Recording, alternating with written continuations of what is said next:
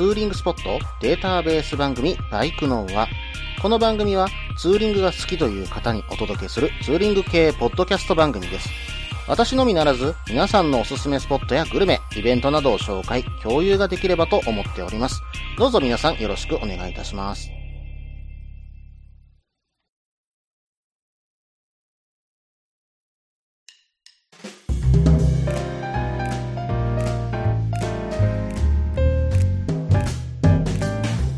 始まりました。バイクの音は第65回ですね。お相手は CRF250L に乗るタククロです。どうぞよろしくお願いいたします。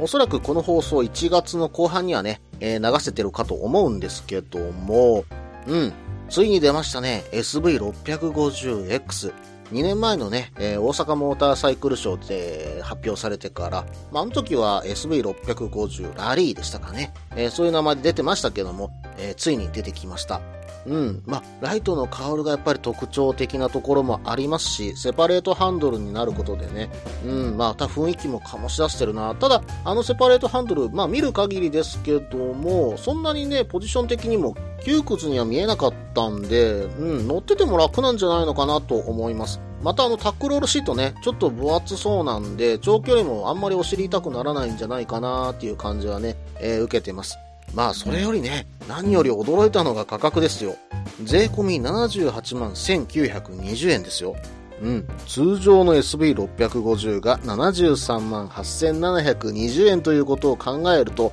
プラス5万円ぐらいでこの装備がついてるんですよね。うん、まあまあ、あの、エンジン周りとかね、えっ、と、カウルとかタンク形状っていうのはほとんど変わってないんでしょうけども、うん、この価格差に抑えてきた鈴木さん、すごいなというふうにね、ちょっと思っています。まあ、えー通常の SV650 も X もですね、えーどちらも良さはあると思いますし、うーん、どっちがいいのかっていうのは、これはもう好みになるんだろうなっていうふうなちょっと思っています。うん、僕もね、これはコーツつけがたい。うん。どっちに乗りたいかと言われれば、うん、正直今はっきり答えが出せないですね。ただどちらも一度またがって、えー運転してみたいというふうに思っています。うん、まあ試乗車がね、近くに来たら乗りに行こうかなとはちょっと思ってるんですけどもね。うん。まあ、乗り比べなんてできたら嬉しいなとは思ってるんですが、今近くのね、鈴木さんには SV650 があるんですよね。X も入ってこないかなと思ってね、今ちょっとね、うん、2台揃ってる時に試乗できないかなというふうにね、えーちょっと考えたりしています。まあちょっとね、価格のことを言っちゃって申し訳ないんですけども、CBR のね、250WR の ABS が80万を超えていると考えれば、うん、まあ、ちょっとね、これは比較してはいけないんでしょうけども、かなりお買い得なんじゃないのかなっていうふうには思っちゃうところもあるんですけどもね。うん。まあ、SV650X、ただちょっとね、強いて言うならば、うん、ミラーを丸型にして出して欲しかったたかなと。まあ、これはね、後から変えたらいいのかなと思うところもあるんですけども、最初からつけてくれればよかったかなというような感じはしています。まあ、あとね、乗るとしたら、まあ、そのミラーを丸型に変えるでしょえーあと、オプションでどうもフォグライトもつけれそうなので、これはちょっとね、2年前のモーターサイクルショーでつけてるの見たら、うん、これはかっこいいっていう風にちょっと思っちゃったんで、これもつけてみたいなというところはね、ありますけどもね。さて、皆さんはいかがでしょうか ?SV650X。もし買われたという方がいらっしゃいましたらね、ぜひともお便りください。どんな感想か楽しみにしております。はい。それではね、コーナーの方に行きましょうか。ツーリングスポット紹介のコーナー。このコーナーは私、もしくは皆さんから投稿いただいたおすすめのスポット、穴場のスポット、自分しかいないけど自分が好きなスポットなどを紹介するコーナーです。今回はですね、ガソリン屋さんからメールの方をいただきました。どうもありがとうございます。早速ですけども、メールの方読んでいきますね。件名、ツーリングスポット、アット、茨城。こんにちは。ツイッターではよく絡んでいただいてますが、こちらには初めてお便りさせていただきます。今回紹介するのは、茨城県の奥久慈です。僕がよく一泊キャンツーに行くエリアです。首都圏から気軽にアクセスできるのに自然あふれる素晴らしい場所なので、ぜひ紹介させてください。まずは、常磐道を中インターチェンジで降り、国道118号を第5方面に進みます。この辺りはしばらく建物が多いエリアが続きますが、進んでいくと久慈川の流れが近づいてきます。緑も溢れて気持ちいい道になっていますが、ちょっと寄り道。国道沿いにあるセイコーマートで休憩。ちょっとした北海道気分を味わいます。さらに進んで道の駅日立大宮を越えるとさらに久慈川が道に近づいてきます。ここでキャンプ場にチェックイン。久慈川沿いの上尾川キャンプ場がおすすめです。今は珍しい直火 OK のキャンプ場です。テントを張ったら久慈川を何度か渡りながら北上し、日本の滝100選にも選ばれる袋田の滝へ。マイナスイオンをたっぷり補充して第五の町へ買い出しに。駅前の玉屋旅館で名物、シャモ弁当をゲット。帰りは黒田温泉関所の湯に浸かって汗を流してキャンプ場に戻ります。キャンプ場に戻ったら焚き火を見ながら飲む至福の時間。たまに通る水軍船の車両から丸見えですが、あまり気にはなりません。グルメ、自然、温泉と三拍子揃ったこのエリア、すごく気に入っています。ただし、紅葉の時期は激しく混みますので要注意です。それでは、これからも放送を楽しみにしていますので、頑張ってください。長文多文で失礼いたしますました。ガソリン屋さん、メールの方、本当にありがとうございます。うん、奥久慈ですか。うん、こちらの方はね、僕もちょっと有名なものは聞いてますよ。うん。まあ、鳥好きだからかもしれませんけどね、私の方が。うん。シャモがね、美味しいっていう風にね、有名なんですよね。奥久慈のシャモといえばね、あの全国特殊鳥の味の品評会で1位を取ったこともあるほどの、うん、とんでもなく美味しいシャモらしいんですよね。うん。しかもこのシャモはですね、普通のシャモに名古屋コーチンと、うん、ロードアイランドっていう品種があるそうなんですけども、その2つをさらに掛け合わせて作られていて、飼育にはね、結構手間がかかってるんです。えー、オスが125日でメスが155日と、えー、これ実はブロイラーの3倍に当たります。しかもね、放し飼いで育てられていて低脂肪で美味しいという風なね、うん、私はね、もうこの話を聞いた時にもうすぐに食べたくてしょうがなかったんですけども、それをね、うん、あの、鶏のすき焼きでね、食べさせてもらえるところがあるんですよね。うん、これは必ず僕もどっかで食べに行きますよ。さて、それではね、ガソリン屋さんのメールを詳しく見ていこうと思うんですけども、中インターチェンジで降りて国道118号線を第5方面という風に書いていましたけども、うん、これもね、あの、久慈川の流れが近づいてきたところってなってくると、あの、書かれてる通り、本当に気持ちいい道ですよね。私ね、昔この辺りはね、ちょっと仕事で通ったことがあるんでね、うん、この辺りのことはちょっと覚えてるんですけども、うん、川が近づいてきてからはね、本当に緑の中を走っていくような感じになって、ちょっといい田舎道っていう感じなんで、えー、この辺りは気持ちよく走れるかなとは思います。えー、そしてね、セイコーマートがあるっていう風に書いてるんですけども、うん、ここホットシェフあったかな？もしあったらね、朝飯でも買っていけばいいんですけどもね。うん、まあまあでもセイコーマートがあるということはやっぱりね、あ、なんかちょっと違うな、北海道に来たな、みたいなちょっとね、イメージは確かに湧く感じはわかります。はい。そしてこの後、上尾川のキャンプ場にチェックインという風に書いてますね。うん、まあ、直火 OK のキャンプ場っていうのは確かに今は少なくなってきたんじゃないでしょうか。まあ私あんまりね、キャンプの方はちょっとしないんで、えー、ちょっとね、この辺り詳しくはわからないんですけども、うん、まあでもね、えー、上尾川のキャンプ場、芝生も綺麗そうですしね、うん、良さそうなキャンプ場ですね。うん、僕もこういうところで一度キャンプしてみたいなっていうふうにはちょっと思いました。さて、次に書かれていたのは、袋田の滝ですね。えこの滝はですね、え日本三名瀑にも選ばれてますよね。日光の華厳の滝、熊野の那智の滝、そして奥久慈の袋田の滝、この3つのことを表しています。さて、袋田の滝なんですけども、えー、滝の流れがですね、えー、大岩壁を4段に落下することから、淀の滝というふうにね、呼ばれたりもしています。えー、実はこの淀の滝の呼び方が、これ以外にも通説がありまして、えっ、と、これはですね、西行法師がですね、この地を訪れた時に、この滝は四季に一度ずつ来てみなければ真の趣は味わえないというふうに絶賛したとも伝えられていますので、もしかしたらこちらの一節が淀の滝の名称の元かもしれないっていうのね、えー、ことも伝わっているそうです。うん、まあ、本当にね、四季折々にいろんな姿を見せてくれる滝なんで、いつ行ってもね、気持ちいいスポットなんじゃないのかなっていうふうに思っていますけどもね。はい。そして次を見ていきますと、玉屋旅館で名物、シャモ弁当ですね。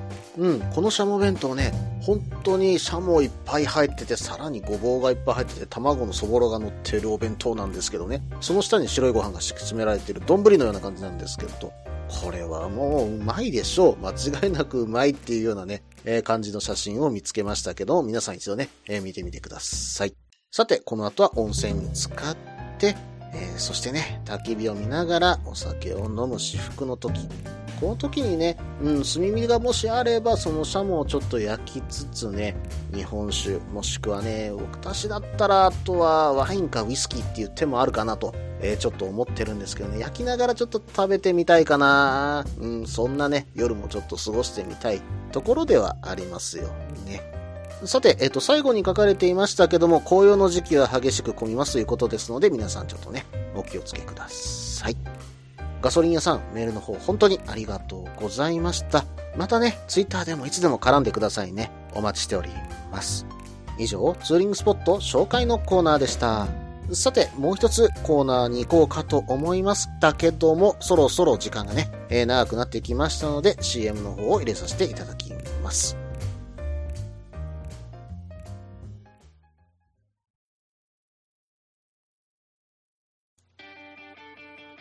フリースタイル元バイクネットラジオ。この番組はバイクの新時代を担うすべての人たちにバイクをもっと気軽にもっと身近に感じてもらい人との出会いや触れ合いをテーマにさまざまな角度からその魅力を語り合うクロストーク番組です。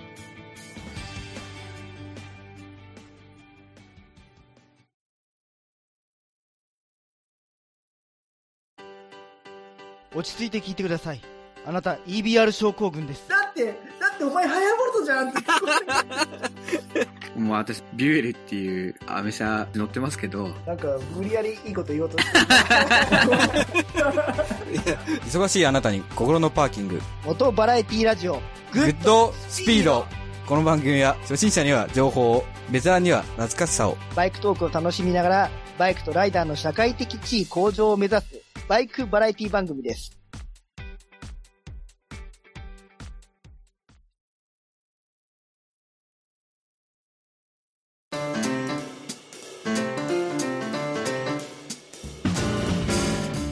それでは後半です。後半はですね、次のコーナーに行ってみようと思います。ツーリングアイテムのコーナー。このコーナーではツーリングに役立つ、面白い、楽しい、そんなアイテムを紹介するコーナーです。今回はですね、えー、実はツイッターの方でね、アンケートの方を取らせていただいたことがありました。これをね、ちょっと紹介させていただこうかと思います。どんなアンケートかというとですね、えー、実は電熱グローブについてのアンケートだったんですよね。えー、で、こういう風に問いかけています。電熱グローブはどちらがいいですか？コメントもつけていただければ幸いです。いいデータになったら番組で使えますという風にね、えー、書かせていただきましたところ、えー、その時の問いに関しては、えー、電熱グローブの充電式、車体電源式、そもそも電熱グローブはいらないと、この3つの、えー、問いをさせていただいたところ、えー、385票ものね、えー、投票いただきました。皆さんどうもありがとうございました。では結果の方はと言いますと、充電式が22%、車体電源式が27%、そもそも電熱グローブはいらないというのが51%でした。うん。意外な結果になりましたね。ちょっとね、私、電熱グローブってもうだいぶ流行ってるものなのかなと思ってたんですが、まだまだね、えー、普及はしてないものなのかなというふうにちょっとこのアンケートで捉えました。まあそもそも電熱グローブはいらないといったところの票がね、えー、51%と半数以上、えー、いただいている状況です。まあでも残りの半分は、まあまあ49%は、え、電熱グローブが必要だというふうに捉えてもいいのかなと。うん、まあ、これからまだまだ普及するところもあるとは思うんですけども、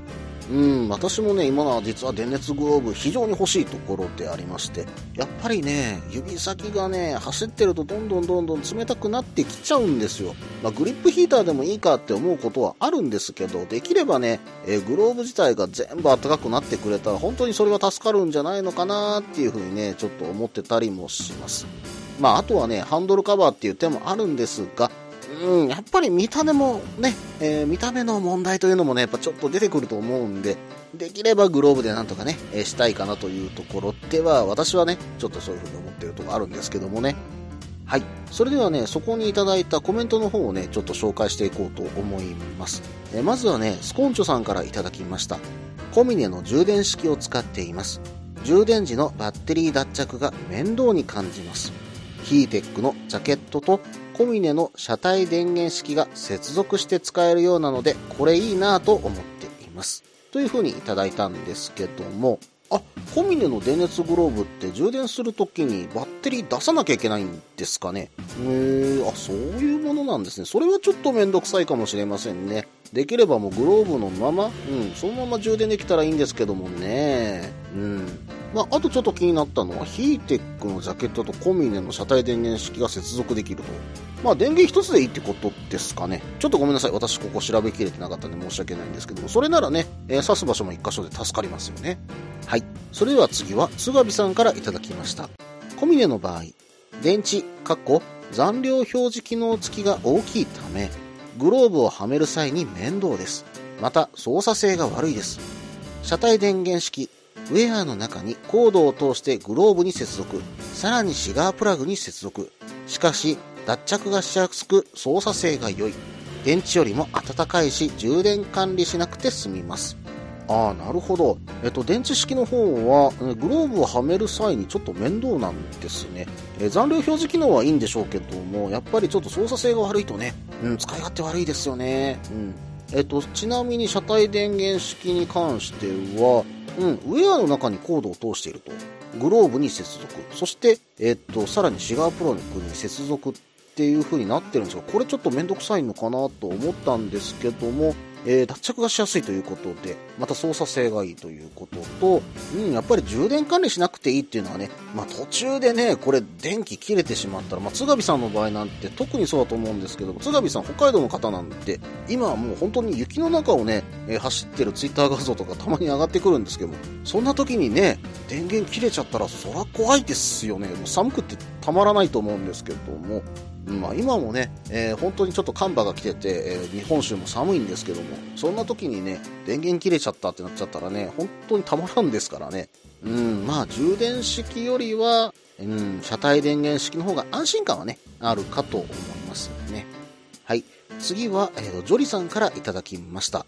半カバ最強です。と一言いただきました。うん、やっぱり半カバってあったかいんでしょうね。うん、ああの中にさらにね、グリップヒーターあったら、あれでおこただっていう風にね、言われてる方もよくね、聞きます。まあ確かにあれの方があったかいんですけども、うん、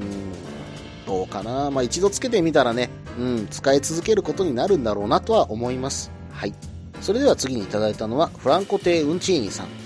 じっと春を待ちます。うん、まあそういう風に書かれてますけど、うんち兄さん走られてますよね。うん、まあまあまあまあ、うん、まあ春は待ってないかと思いますよ。はい。えー次に金久さん。えー手はグリップヒータープラス冬グローブで寒いとは思っていません。でも、電熱グローブは暖かいですよ。すぐダメになるけど。ショートツーリングなら充電式でいいけど、がっつりツーリングだと電池持ちません。充電式はどれも電池切れると辛いのではないかと思うので、つけるなら電源式なのかなというふうにいただきました。うーん、なるほど。やっぱグリップヒータープロス冬グローブで寒いと思っていないという方もいらっしゃるんですね。うん、まあ、手のひらが暖かくなれば指先まで暖かくなるところはあるんでしょうね。これで十分だと言われる方だったら多分、うん、まあ、電熱グローブはいらないのかなというふうに思うところはあると思います。で、もう一つ気になったのは、電熱グローブ暖かいけどすぐダメになるっていう風に書かれてたんですよ。どうなんですかね今のね、コミネさんの電熱グローブとかって、そんな簡単にやっぱ壊れちゃうものなんですかねちょっとごめんなさい。私はちょっとそのあたりわからないんですけども。確かにでもはめてみると、あったかいですね。あれポカポカポカポカしてね。うん、暖かくはなってくるんですけどね。はい。それでは次にいただいたのはハピコさんからいただきました。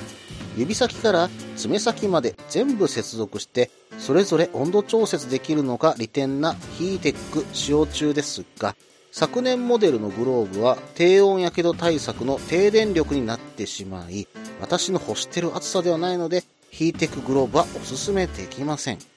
あー、なるほど。もっと厚さが欲しい人ってなっちゃうと、低温のグローブだとやっぱ満足できないと。うん、まあ、これはね、ちょっと好みはあるかと思うんですけども、うーん、まあ、ちょっといろいろはめて試してみないとわからないところですよね。うん、これはちょっと私もいろいろはめてこようかと思います。はい。それでは次に、ゴーズさん。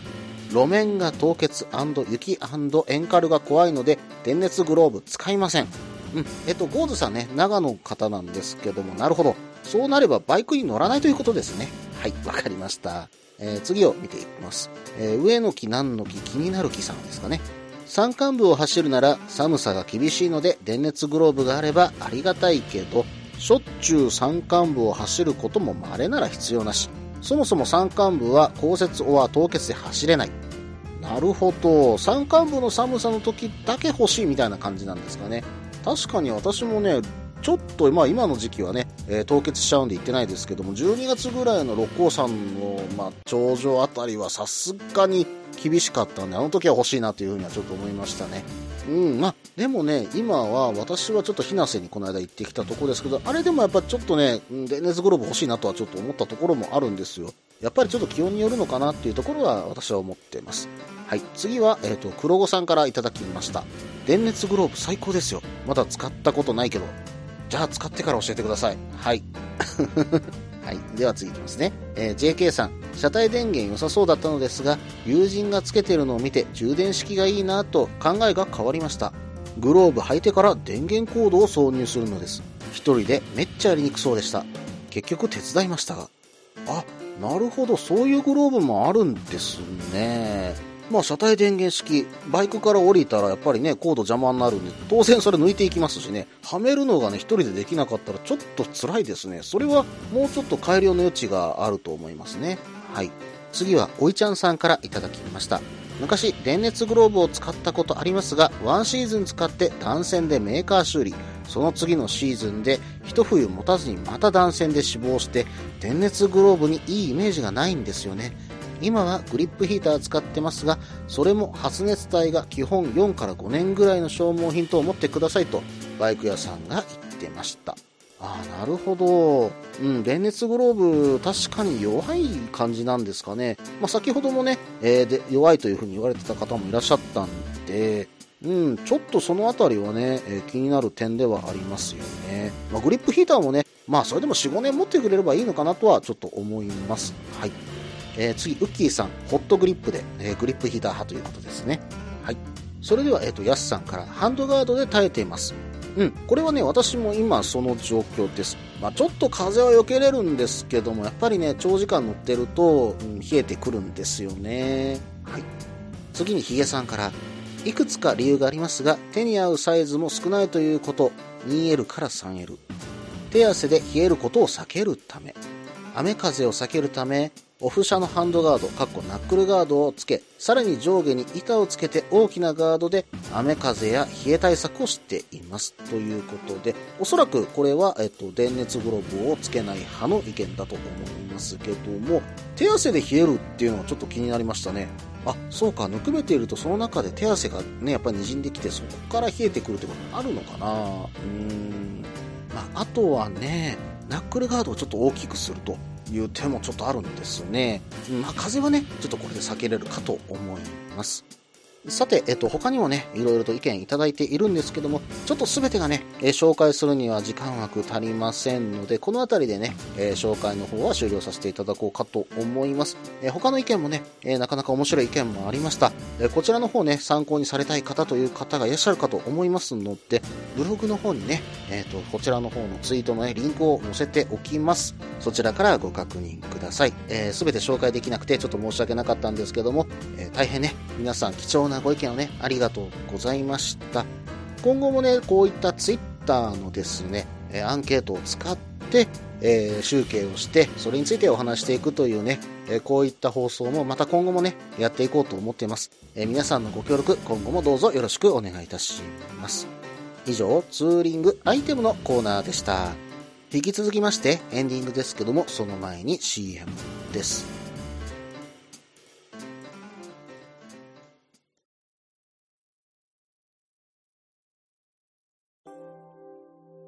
でお話しできる行きつけのライダーズカフェ、ネットに作りませんか？バイク系雑談番組、アットみずき。この番組は、リスナーの皆さんにもコメントで参加していただく、インタラクティブ型バイク系雑談番組です。近況やお題から始まった話が、どんな話につながるのかは、参加する皆さん次第。アットみずきは毎週木曜日、21時からツイキャスにて放送中。番組の詳細は、アットみずきと入力して、ウェブで検索。皆さんとお話しできるのを楽しみにお待ちしています。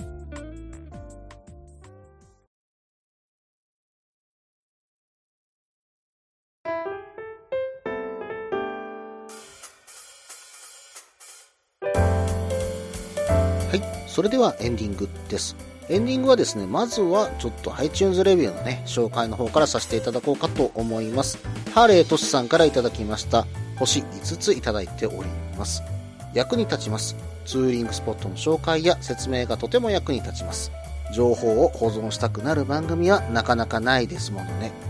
ハーレートシさん、本当にありがとうございます。えっ、と、本当にこのツーリングスポットの紹介とか説明といったところに関しては、本当にうちの番組のね、主となる部分で、えー本当に最初に思ったのが、やっぱり近くのツーリングスポットがどこかないかなっていった時に探しに行けるような番組になればなと思ってこの番組解説させていただいております。まあ、例えばね、えー関西、私が住んでるとこは兵庫県ですけども、兵庫県の近くで、えー日帰りができるツーリングスポットがないかな、4時間ぐらいで帰ってくれるようなスポットないかな、そんな時にパラッと開ける雑誌っていうのが、まあ、ね、見当たらなかったんですよ。まあ言ったら関東とかのね、えーメインの雑誌が多かったっていうのがやっぱりね、イメージとして強かったんで、まあ例えばね、えー高知出発の、まあそういったサイトがあってもいいじゃないか。和歌山出発のそういったサイトがあってもいいじゃないか。またね、関西出発で四国、九州を回って帰ってくるようなスポットどこかないかな、みたいなね、えーところもまたなかなか教えてもらえないような雑誌では出てこないような場所というのがうちの番組で紹介できたら面白いなと思ってねこの番組立ち上げさせていただいておりますんでねもう本当にね、うん、まあいろんな情報っていうのがまあだいぶ集まってきたなというふうには私自身思っております。まあただね、まだまだいろいろとあると思います。まあ有名どころじゃないところ、まあ自分しかね、え知らないような場所とかね、そういったところもね、あったら紹介してもらえたら嬉しいなとは思っています。まあいくつかね、番組で紹介した中ではそういった場所もありましたけども、もっと身近な場所とかそういったところでも大丈夫です。ですんでね、ぜひともあの皆さんいつもここ行ってんだよな、ちょっとここみんなにちょっと伝えてみようっていうようなことがありましたら、もう簡単でいいです。メッセージいただけたら紹介させていただこうかと思います。ただね、あの読めてないメールもありますんで、その点はね、えーご了承ください。よろしくお願いいたします。さて、えっと、もう一つね、うちの番組としてのニュースがあります。実はですね、新作ステッカー、もう一個作ろうと思っています。以前私のイベントでね、配らさせていただいたステッカー、こちらの方もまだ在庫はあるんですけども、うん、まあ、それ以外にステッカーの方をもう2種類、えー増やそうかと思っています。そして、そしてさらに、ちょっと要望が強かったんで、初回ステッカー、これももう一回20枚ほどね、えースローかと思っています。まあ、実はもう2種類、新しい新作のステッカーの2種類のデザインは出来上がっているんですけども、まあ、これはね、あの、発売の時までちょっと内緒にしていこうかなと思っています。で、またね、こちらの方の販売に関しては何かしらのイベントをどこかでやろうかなとは思っているんですが、ちょっと今のところね、えーイベントをちょっと作れてないんで、うん、まあ何かでちょっと販売のことを考えようと思ってますんで、それまでね、えー皆さんお待ちください。なかなかね、いいデザインに仕上がってますんで、皆さん期待しててくださいね。この番組では皆さんからのメールを募集しています。ツーリングスポット紹介のコーナーでは、おすすめのスポット、穴場のスポット、自分しかいないけど自分が好きなスポット、自分じゃいけないけど良さそうなスポットを教えてください。また、旅先グルメのコーナー、イベント紹介のコーナー、ツーリングアイテムのコーナー、温かいお便りも待っています。できる限りご紹介させていただきます。メールはブログの方にメールフォームを設置しています。もしくはツイッターで直接メッセージいただいても構いません。ツイッターはタグクロで検索していただければ CRF の画像でわかるかと思います。ではお便りお待ちしております。と同時に今回第65回ですね。バイクのはこれにて終了となります。iTunes レビューの方ね、皆さんどうぞよろしくお願いいたします。それでは失礼いたします。